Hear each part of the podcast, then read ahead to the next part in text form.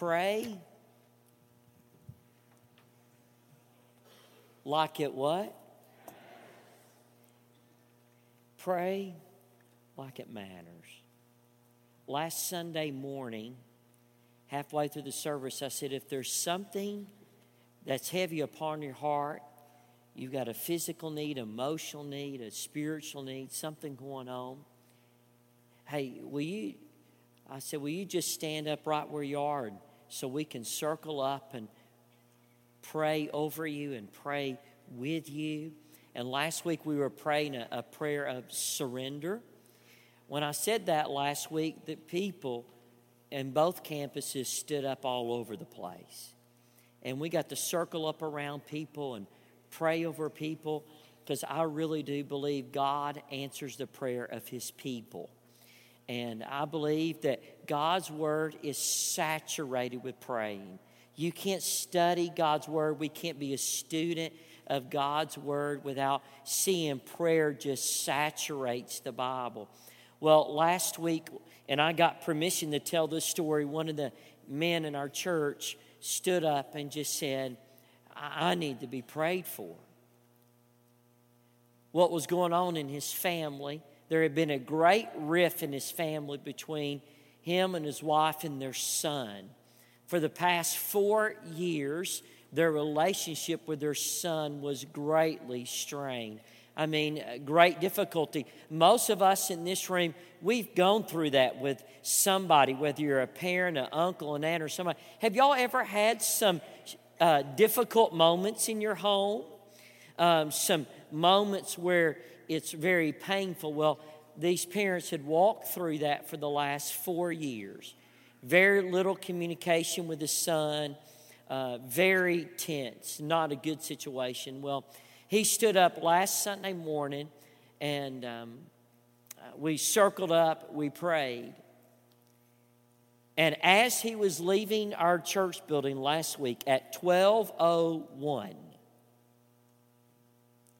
at 1201, leaving church last Sunday morning, his son called him. And his son said, Hey, Dad, how are you doing?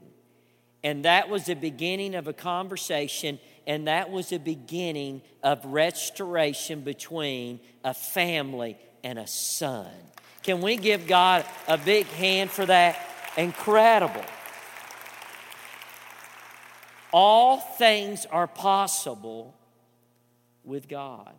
Last Sunday morning, one of our other people stood up and they had a, a, a, difficulty financially going on with the place that they live, the apartment where they live, and they were said, rent is going to go up this much. And for our church person, it was going to put them in a place that there's no way they could afford it and how they were going to do it. And they just stood up really concerned about where they're going to live and what's going to happen.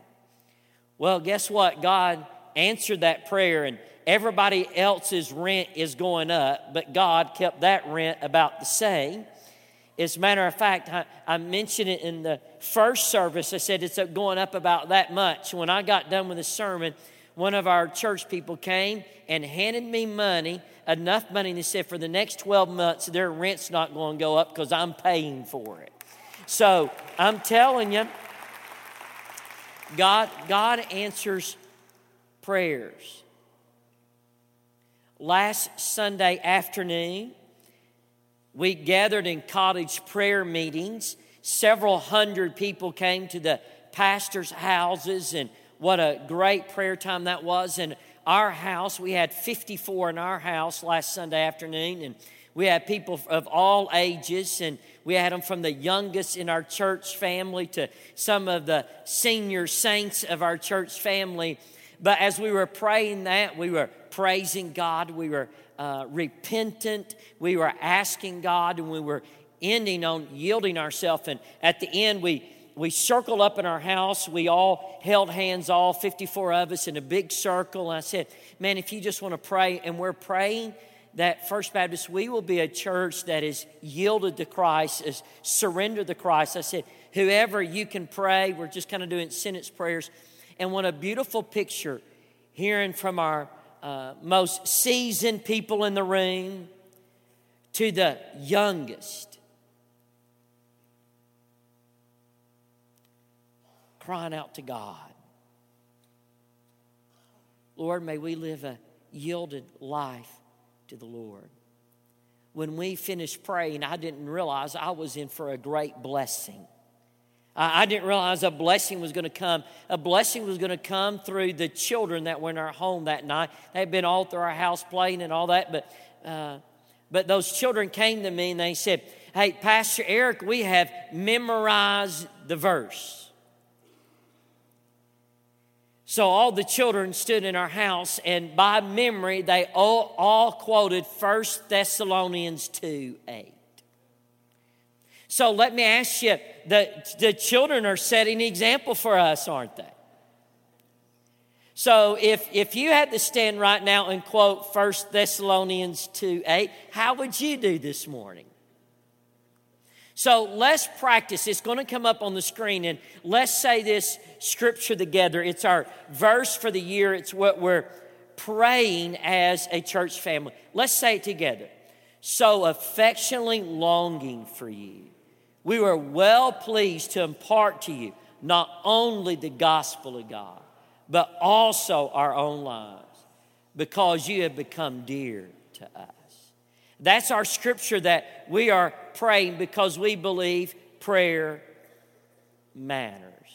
I, don't know about you, but I, really uh, like good news. Any of y'all like good news? You know, today we live in a world of enough bad news, aren't we? I mean, you just turn any of the news channels on right now. How, how many of you agree our government is broken? Our government is in a, in a, a bad place. Uh, or you can look on the news, and every day we hear so much bad news. Well, let me give you some good news as we're praying like it matters. On Wednesday night, and our students are, we had two students share a testimony. They're sharing their testimony how they trusted Christ. And after they shared, Pastor Jason came up and shared the gospel. Can we celebrate this morning that after those two testimonies, Jason shared the gospel? Can we celebrate? We had two more students on Wednesday night trust Christ on Wednesday night. That's that's what it's all about sharing Jesus, sharing our lives because every soul matters. And Jason also gave the challenge that night man, if you trusted Christ, but you've never been baptized, you're, you want to take a stand for Jesus and get baptized. Also, stand. So, between those two students, we had three more students say that they've trusted Christ, but they need to be baptized. So, we had five students standing for Jesus Wednesday night. Can we tell those students we're with them, we're for them? And we said, we want to take a stand for Christ. And I've got some good news for you. On February the 3rd, when we're at our new church campus worshiping in our new worship center that's not finished yet, we're going to baptize on February the 3rd. So uh, some of you need to take the plunge that day. Can you think of a better time than get baptized than our first Sunday in an incomplete building that you're going to take your stand for Christ. So take your stand for Christ on February the 3rd. I promise you, we will heat the water up for you.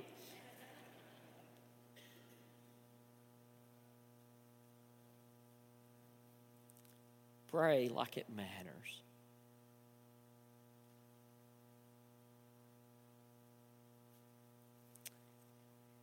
I've got some good news wherever you open this book up,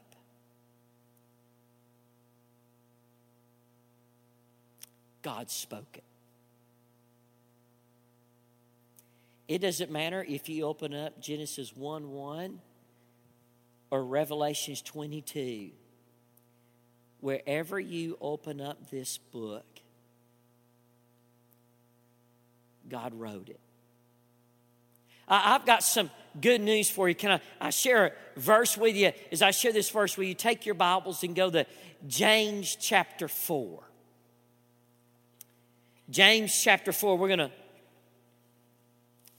see God speak some really clear words for us. But as you turn there, I, I want you to listen to this other scripture. I've got some good news.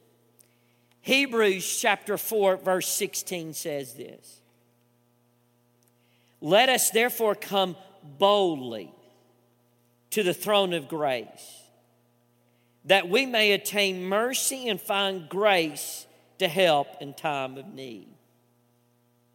I don't know about you, but I'm so grateful. Aren't you grateful that we can come boldly to the throne of God? Aren't we grateful that I've got some good news that we can go and find grace and mercy?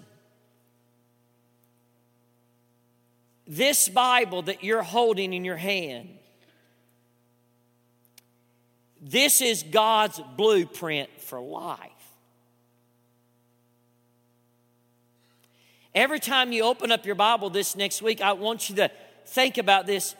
The Bible is God's blueprint for your life. As a matter of fact, we have a blueprint on stage, and I've got a the same blueprint that's just kind of of a outline of our new worship center we're building. You know, it would be very irresponsible if if we built a new worship center but didn't have any plans, it? It'd be pretty crazy that we don't have the blueprints for the plumbing. I, I don't know about you, but I want plumbing that works in the new building. Do you? It'd be pretty crazy not to have the structural engineer blueprints blueprints because I don't know about you, I, I don't want the building to fall. I, I want it to stand for the next hundred years, don't you? I, I, we got to have the blueprints for all the electrical drawings. I, I, really don't want us to all have to bring a flashlight to church every week. So I, am grateful for the blueprints that tell me where all the electricity and all, all the lights are going. I, I'm, I'm grateful for that, aren't you? God gave us a blueprint His Word.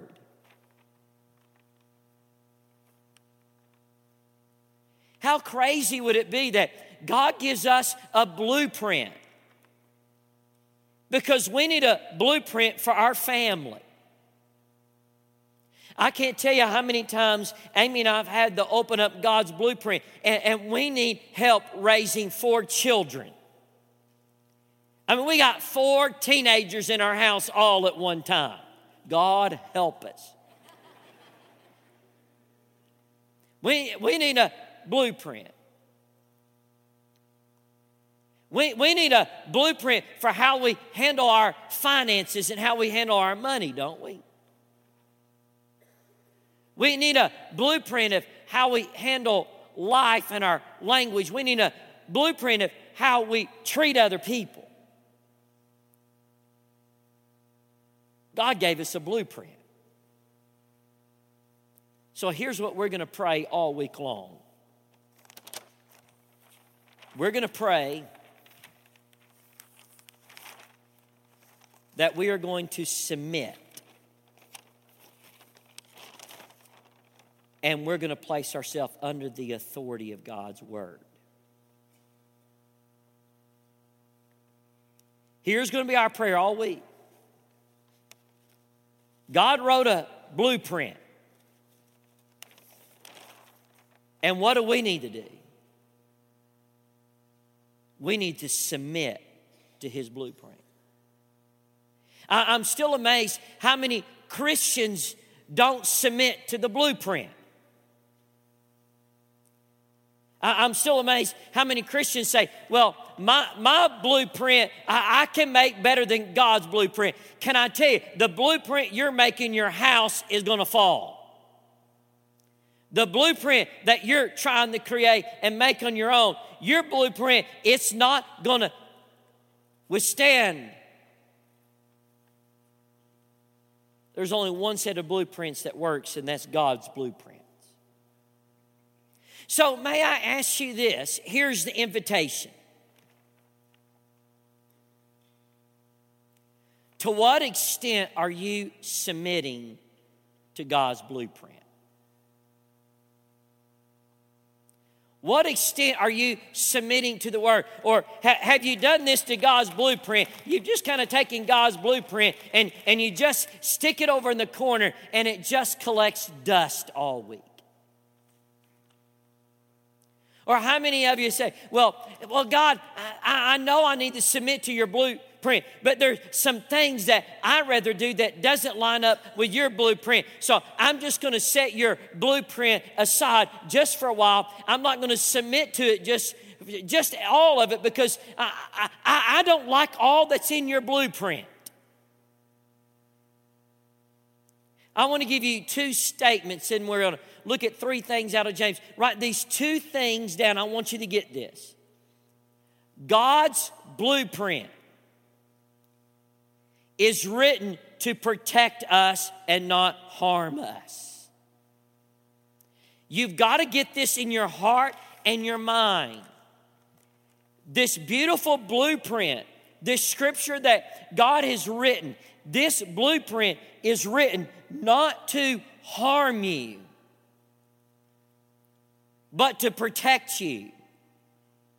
When you say, Lord God, I submit and I place myself underneath the authority of your word, and Lord, I place, I move myself under your word, and Lord God, I'm not going to change your word to match you, me, but I'm praying that the Holy Spirit of God will empower me. God, move me, change me, align me to match your word.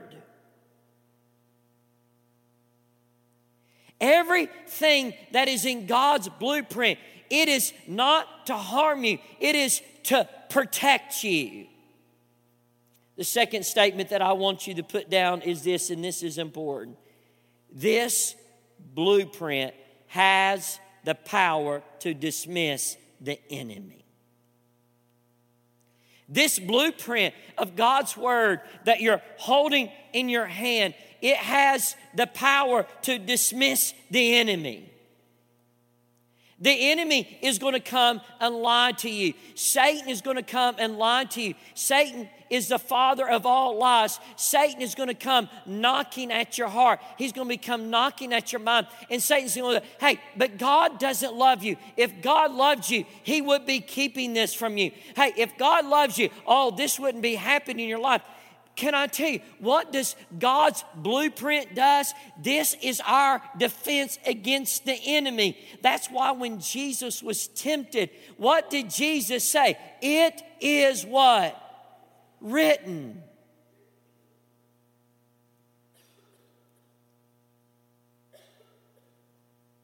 Can we just stop a moment?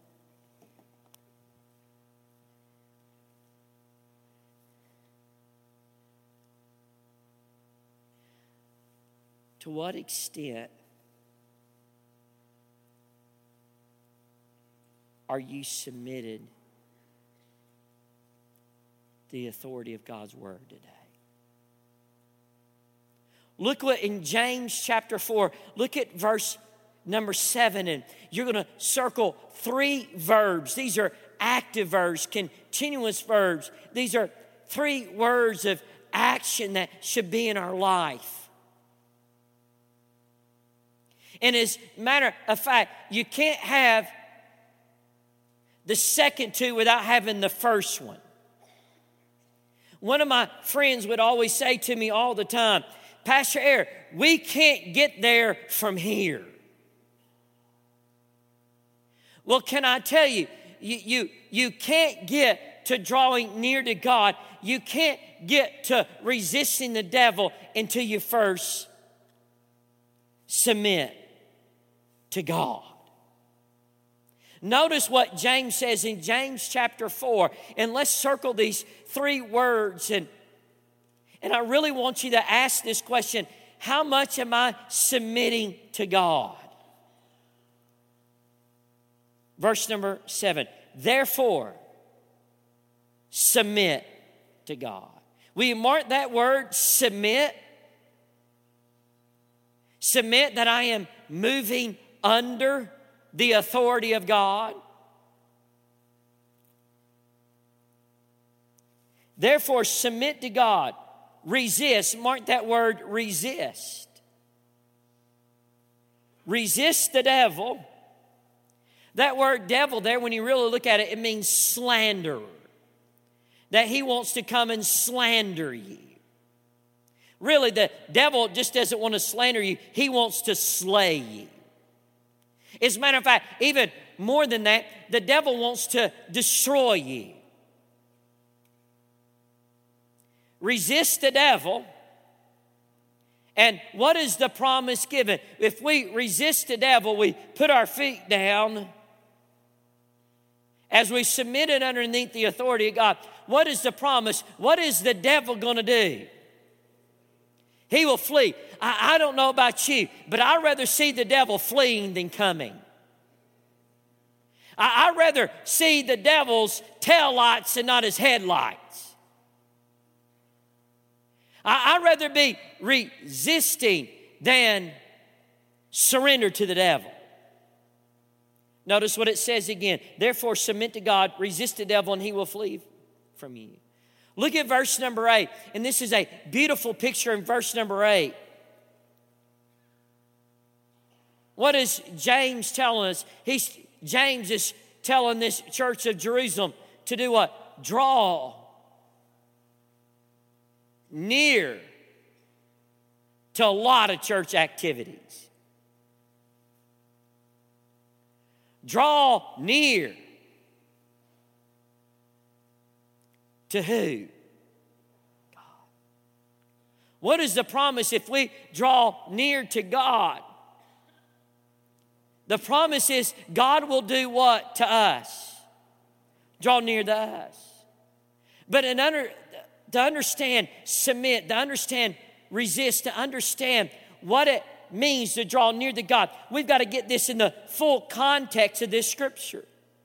As a matter of fact, when you study a scripture, you always figure out the context of the scripture. And from the context of the scripture, it brings clarity to the truth that's in the scripture.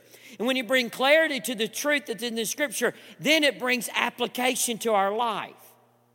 So let me say that again. When you study a passage of scripture, you're getting the context of what it's written in. And that context brings clarity to the truth. Instead of just say, what is the scripture saying to me? We are saying, what is the truth that God is revealing here? And then it brings application. So, what is the setting that James, and does anybody remember who is James's mom and dad? Who's James's mom and dad who's writing this? Joseph and who? Mary. So if his mom and dad is Joseph and Mary, who else was in the house all the time was James? Jesus. So if there's anybody who had a close relationship, anybody that was a close eyewitness to Jesus, it was James. And now James is the pastor of the church of Jerusalem. And notice there is a problem within the church. Look at James chapter 4, verse 1. Hey, have you ever been a part of a church fight before? Have you ever been a, a part of a, a church that was struggling before? Well, in James chapter 4, in this church, there is a struggle, there is a war, there's a fight. Notice what it says Where do wars and fights come from among you? Do they not come from the desires for pleasure that war in your members? Why is this church fighting? Why are they at war? It's about their pleasure and they're not submitted to God. Look at verse number two. You lust and you do not have. You murder and covet and cannot obtain. You fight and war, yet you do not have because you do not ask. Look at verse number three. It's affecting their prayer. When we are not submitted to God as a church, it affects our church. When we're not submitted to God, it affects our pray. Look at verse number three, right next to that. Just write the word prayer. Look what it says. You ask and you do not receive because you ask amiss that you may spend it on your pleasure. They are praying, but their prayers are just going to the ceiling. They're going nowhere else because their prayers are not about the glory of God. Their prayers are not about what honors God. Their prayers are asking amiss because it's about their pleasure. So it's messing with their prayers. Look at verse number four. Look at the witness that they have. Look at their witnesses mess up. Look at this. Adulterers and adulteresses. Do you not know that friendship with the world is enmity with God? Whoever therefore that wants to be a friend of the world makes himself an enemy of God? Or do you not think that the scripture says in vain, the spirit who dwells in us yearns jealousy?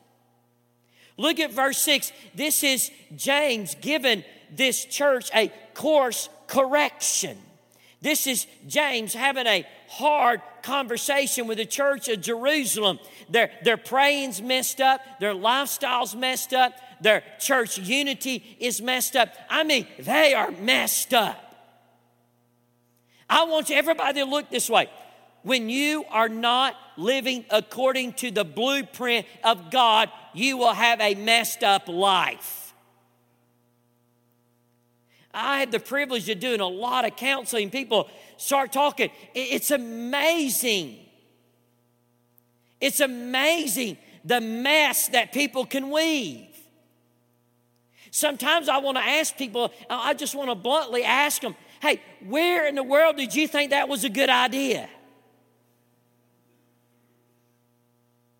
In my, in my counseling, if you study my spiritual giftedness, one of them, my highest things of giftedness is mercy. I mean, my, my, I am out to roof in mercy. Well, James is being merciful by teaching this church the truth. Look what he says in verse number six. But he gives more grace. Therefore, he says, God resists what? The proud, but gives grace to the humble. Verse 7 now. Therefore, therefore, because we're in a mess, therefore, all of these things, therefore, submit to God. Write this down. Number one, very simply, write down submit to God. What does it mean to submit to God? It means to place under or arrange under. Really, that submit to God, it is a military word. It means that we are placing ourselves under the continuous act, action that we are moving under the authority of God.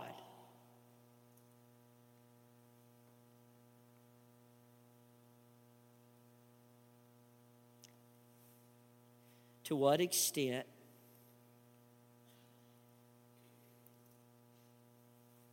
are you submitted to God?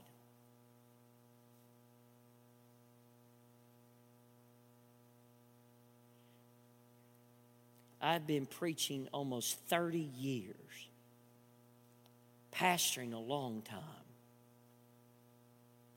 I've never had somebody come up to me and say, Pastor Eric, Will you start a new Bible study class, a 16 week class on submission? I've never had a lady say that.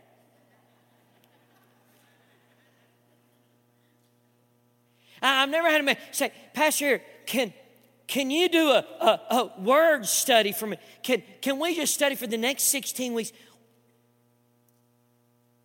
Submit to God. When I think about submit to God, my, my mind goes to Romans chapter 12, verse 1. When I think about, therefore, submit to God, my mind goes to Romans 12, 1. It says, I beseech you, therefore, brother, by the mercies of God, that you present your bodies a living sacrifice, holy, acceptable God, which is your reasonable service. Submit to God, presenting myself as a living sacrifice. In the Old Testament, they had something called flesh hooks. It's kind of disgusting, it's kind of gross when you really start to think about it. But in the Old Testament, as they would be burning a sacrifice, Sometimes that sacrifice would slide off of the heat, the main heat of the fire. So they had what was called flesh hooks. They would go and put those flesh hooks back into the sacrifice and, and put, bring it back over to the heat.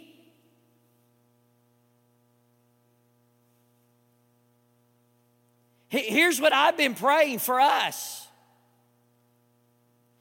Oh, Holy Spirit of God, you put in us your hooks and you pull us back into full submission to God.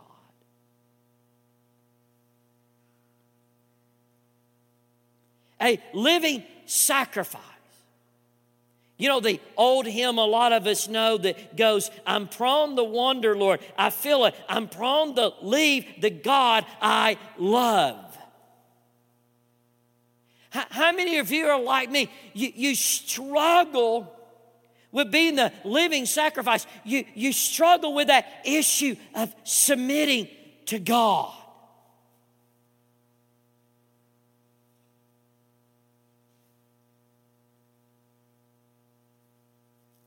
Look back at verse number seven. It says, Therefore, submit to God.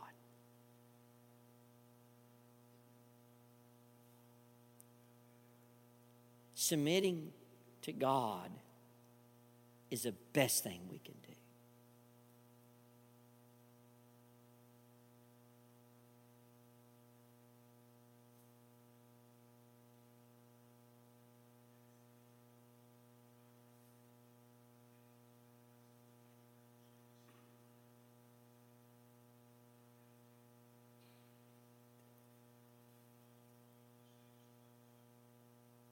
Therefore, submit to God, resist the devil.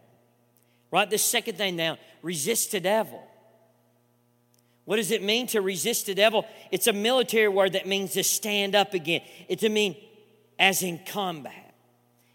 Resist the devil, it means to dig in your heels. It means to stand for, firm. It means to be un, yielded to Satan. It says resist the devil. That word devil there is also slanderer. What does it mean to resist the devil? In Ephesians chapter 6, verse 13, it says, Therefore, take up the whole armor of God, that you might be able to withstand the evil day, and having done all, to stand. So, how do we resist the devil?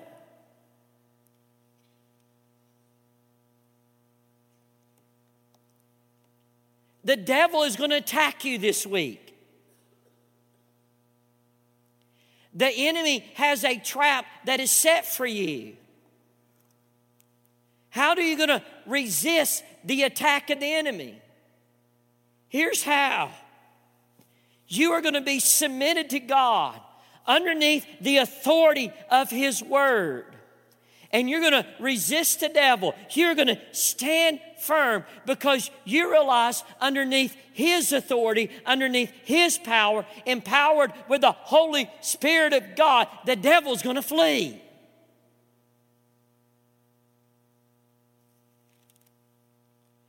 But if you're not submitting to God, then you're having to deal with him. But when you're submitted to God, you're underneath the authority of God. The devil's just not messing with you, he's messing with the great I am. Why? Because we're on our knees. We're on the face before God. We're surrendered to the Word of God. We're surrendered to who He is. And when we're surrendered to Him, when we're submitting to Him, guess what? Then the power of the living gospel's in us.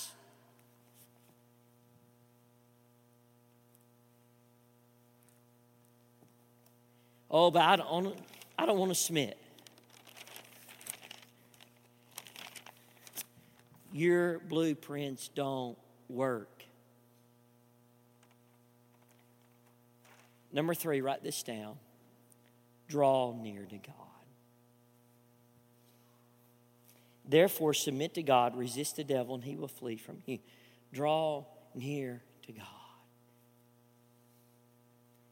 That's a picture of, when you really dive into of the Old Testament, it's like a, a priest that is coming to make an offering at the altar. Can you picture in the Old Testament a priest coming to the altar of God to, to make an offering? He's saying, draw near to God. You see that all throughout the scripture. Ephesians 2:13 says, "But now in Christ Jesus, you who were once far off have been made brought near by the blood of Christ." Psalm 74, verse 28. But it is good for me to draw near to God. I have put my trust in the Lord that I might declare all your works. Zechariah 1 3 says, Return to me. Malachi 3 7, Return to me, and I will return to you.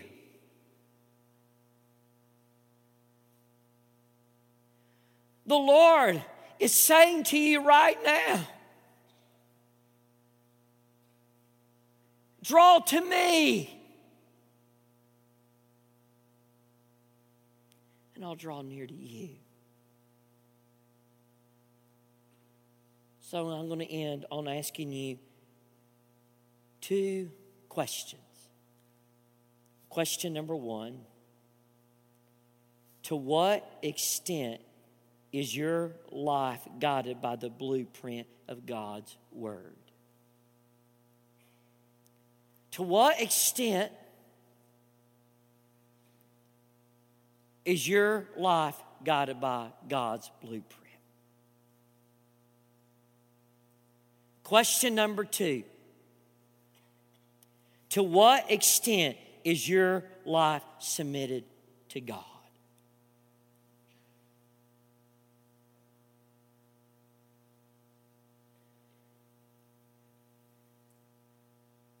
Well, Pastor, I, I used to be real submitted, but not so much now.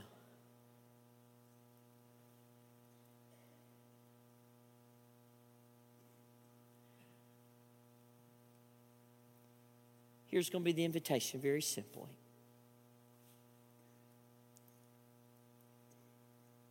Therefore, submit to God. In just a moment, I'm going to pray and we're going to sing. And when we sing, some of you, you need to just come to this altar and say, Lord God, I submit afresh and anew to you. Some of you, you need to come and say, Lord, I place, I move myself under the authority of you.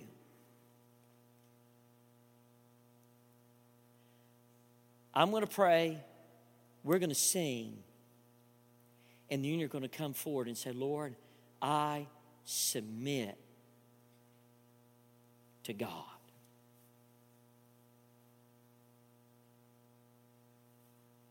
You have an option.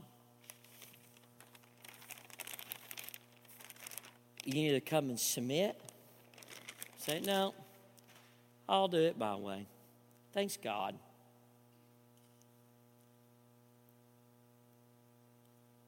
We have a God that is compassionate, that's loving, and caring over your soul.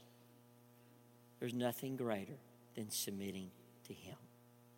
Dear Heavenly Father,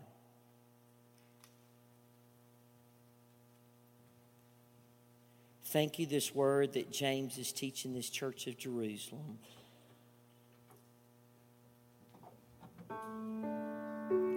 Therefore, submit to God.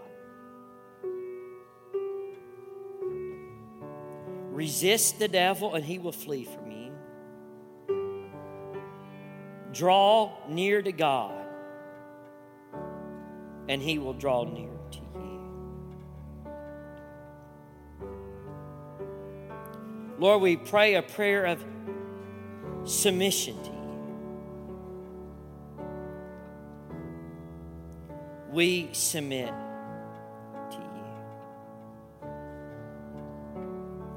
As no one's moving around in this room, I'm going to ask this last question one more time. To what extent is your life submitted to God? In just a moment, I'm going to finish praying. In just a moment, we're going to stand. The moment we stand, why don't you come to this altar and say, God, I submit to God. God is a gracious God. God gives grace to the humble.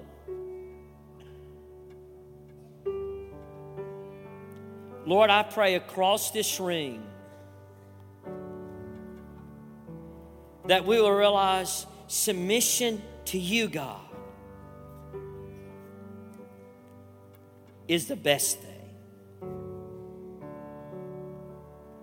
God, may we submit to your word. We submit to your authority. We to submit that you are the great I am. We submit that there's none other. And God, we come by your grace, we place ourselves under you this day. In Christ's name, amen.